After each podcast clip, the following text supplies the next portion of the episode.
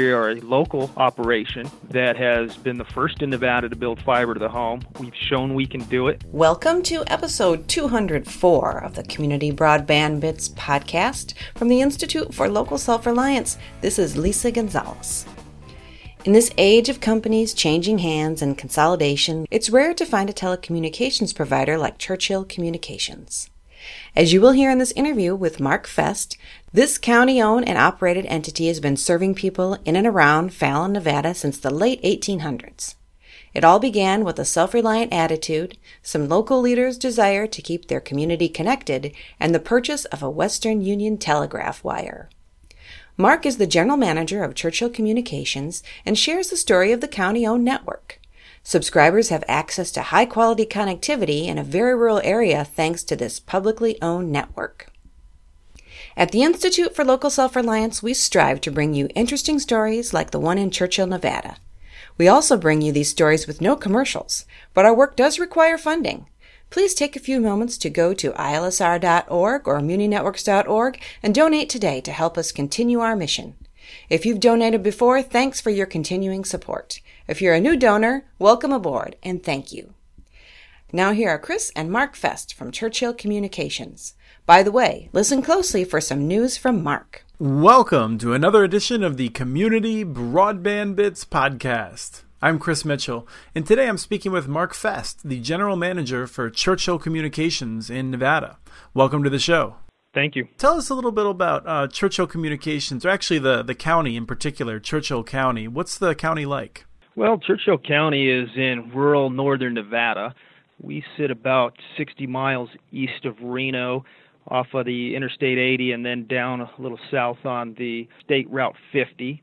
About 5,000 square miles in Churchill County. Uh, only really one city, which is Fallon, uh, which is the county seat. Uh, about 10,000 people live inside Fallon. About another 15,000 live in the outlying areas surrounding the city of Fallon in the unincorporated Churchill County. We have four or five what we call townships, but they really don't have any municipal authority. It's just kind of a traditional uh, area that, that has names assigned to them. But really, if you live outside Fallon, you just live in unincorporated Churchill County. We're agriculture uh, based economy originally. Um, the Carson River and the Truckee River come together here. There's a um, project, a reclamation project, which created a reservoir and canals for farming alfalfa out here. And we also have the Naval Air Station Fallon, which is the home to the Top Gun uh, Training Center. And tell me about Churchill Communications. You are a county owned network. Uh, what kind of services are you providing nowadays?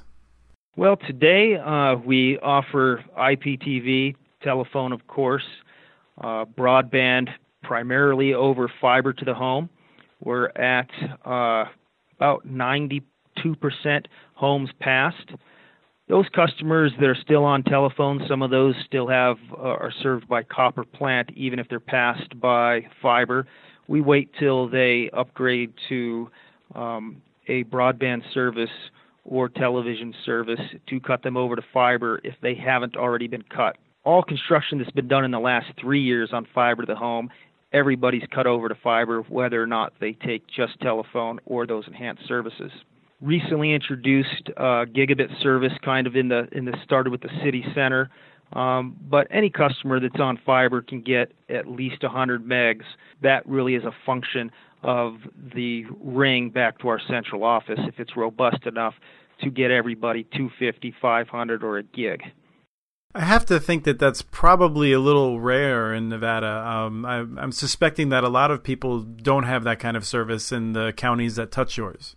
Uh, I'm not aware of anybody that has that kind of service in the counties that touch us. Um, Las Vegas, which is served by a large regional company, uh, they have some gig service downtown in the high density population.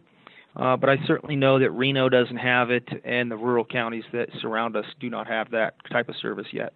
Well, let's get into a little bit of the history because I think you may have a claim as the longest running publicly owned uh, telecommunications network. How did you guys get started? Well, I, I think we are the, the oldest company uh, owned by a municipality 1889, uh, Western Union had a telegraph wire between Virginia City and out on a portion of I 80 that's east of Fallon, uh, probably another 45 miles. When the silver mines uh, closed down, Western Union wanted to divest themselves of that, and with no private uh, companies coming forward, our Churchill County commissioners decided that they didn't want this town to be without telegraph service. So they made that purchase for $900 in 1889. 1890s upgraded to uh, telephone. 1990s upgraded to DSL. 2001 rolled out IPTV, and in 2007 we really started hitting fiber to the home overbuilt. And now you have some, I think, unique history in in terms of how you've had to finance this because uh, I don't think you're allowed to use any taxpayer dollars. Do I have that right? That is correct. Our statute prohibits money from flowing from the county to uh, the phone company. Uh, but because we were the incumbent um, under the Telecommunications Act, we do now, and we have received universal service funds as a high cost um, area to provide service. Uh, so between that and end user funds, early on loans that were directly based upon the revenue generated of the phone company, that is really how we have financed it through the years. Well, it, I think it's one thing to have a high quality network in town. Uh, how do you access the rest of the internet? We have uh, fiber backhaul that we've had to put in ourselves from uh, Churchill County into Reno due to the lack of availability or reliability and extremely high prices that were charged from uh, national carriers that had fiber uh, between Churchill County into Reno. And so we have our own pipe that we put in in the railroad right of way uh, that goes into Reno and then from there onto the internet gateway. So, in, in upgrading to the gigabit, uh, were you able to borrow, or did, were you just doing all of that out of uh, your available cash? That was out of our available cash. We haven't borrowed money in over 20 years. Do people demand it? I mean, what was the decision made to try and go from DSL up to gigabit, and, and even the decision to do the IPTV? The IPTV, the private cable company, they do not serve beyond anybody that lives on a one acre lot, and they don't even serve everybody on a one acre lot. So they're basically just right there uh, in in Fallon, the the city, and then a few people who live on the fringes of the city in the unincorporated county. Once the lots start getting bigger, they're not going to build out, and they've had you know many years since the 80s, obviously, uh, franchise, and they haven't built out. So, in order to get broadband out to people, we had to go to the fiber to the home, um, and there was a demand for television service, a subscription television service, outside the cable company's footprint. So that re- really drove that. With copper in the mid 2000s, uh, we were having difficulty getting above 4 megs. We saw a demand above 4 megs to provide television service IPTV, you, you have to be above 4 megs or you're not going to get anything like DVR or multiple set top boxes. So that really, customer demand drove that. When we talk about gig, there's not a lot of customer demand right now for gig services.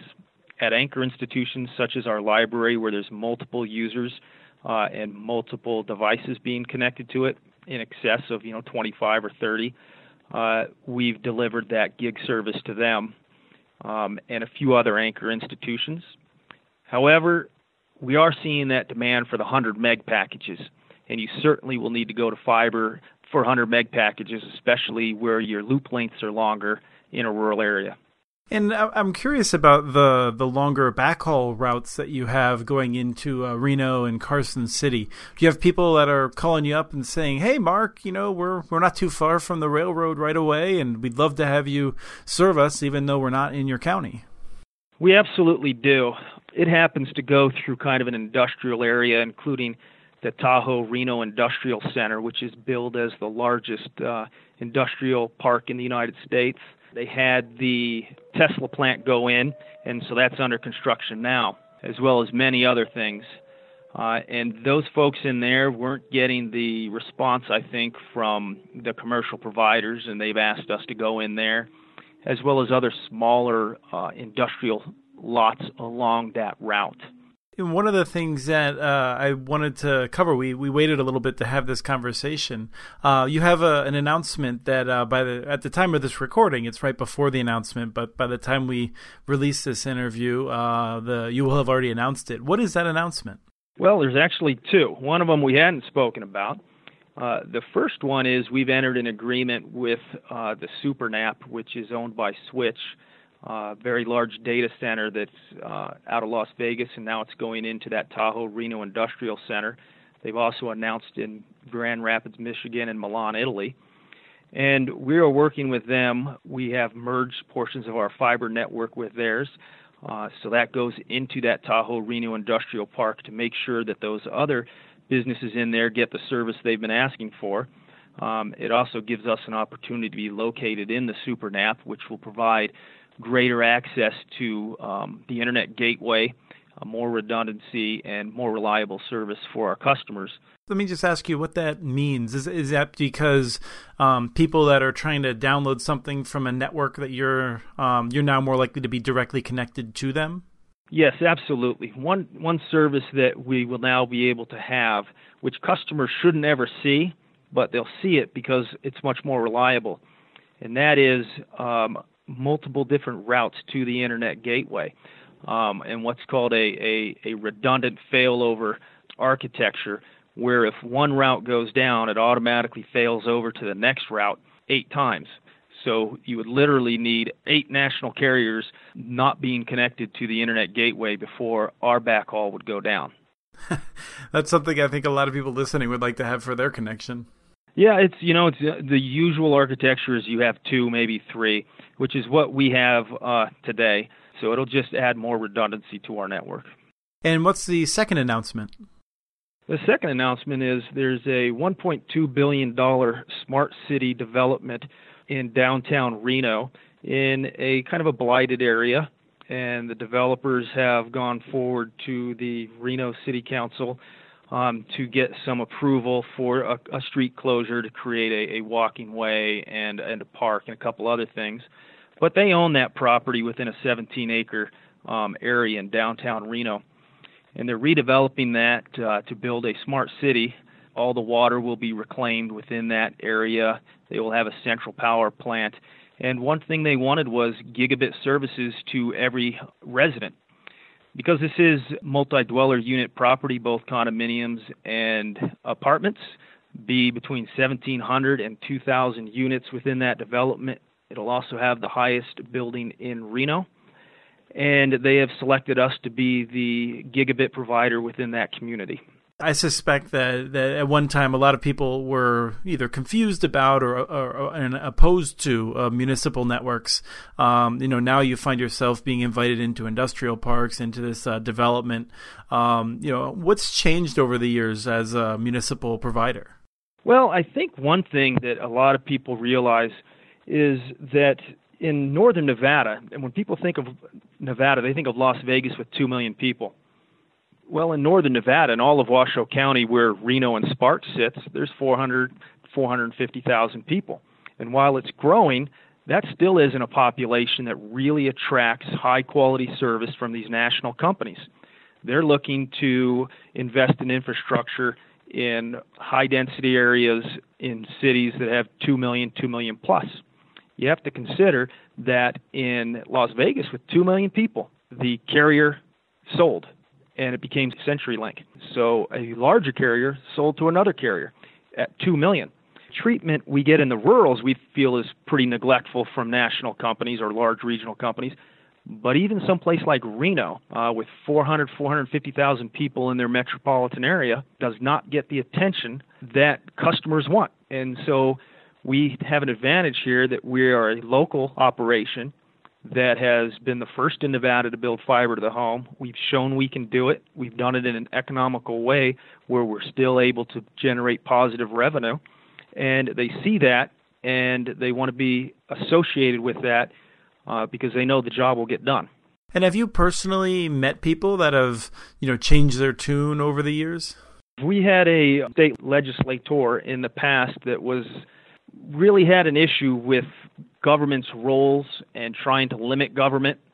And as she has seen uh, us roll out fiber to the home and gigabit service to our library, and she compares that to the rural area she lives, she's actually called and asked us to look and see if there's something we can do in her community also. As part of our deal with Switch and expanding our fiber network, we now have backhaul that goes right through um, the main city in the county she lives, and it's something we're considering going forward.